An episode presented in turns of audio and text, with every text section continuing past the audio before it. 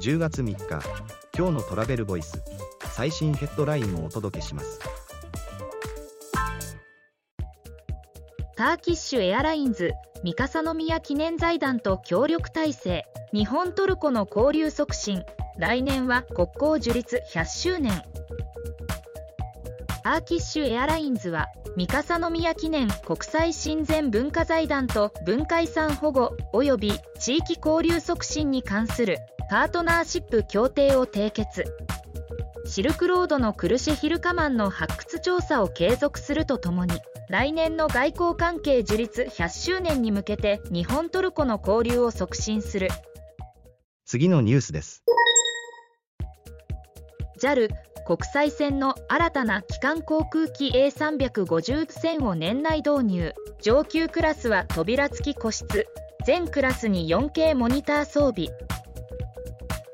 JAL は約20年ぶりの国際線の新フラッグシップとしてエアバス A350 線を羽田ニューヨーク線に年内にも導入すると発表。4クラスで全239席。上位クラスではプライバシー性を向上。次のニュースです。レジャー施設の集客ランキング2022東京ディズニーが2000万人台に回復でトップ。浅草花屋敷が夜イベント再開などで絶好調。総合ユニコム社の調査によると2022年度の全国の主要なレジャー施設の集客数はテーマパーク遊園地動物園ではコロナ前を上回る施設も。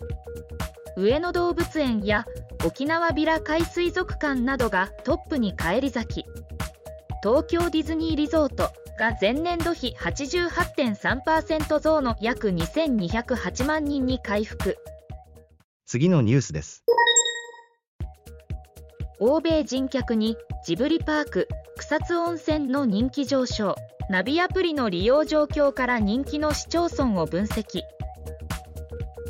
ナビタイムジャパンが訪日外国人客向けのナビゲーションアプリジャパントラベルバイナビタイムの利用状況から訪日欧米人旅行者が訪れる人気急上昇エリアを分析。ジブリパーク草津温泉が欧州人に人気。次のニュースです。ホテル虎ノ門ヒルズ12月6日開業。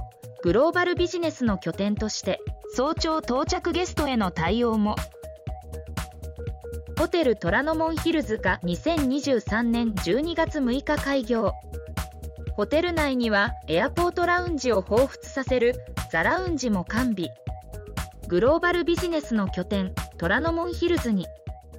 記事の詳細はトラベルボイス .jp で。ではまた明日。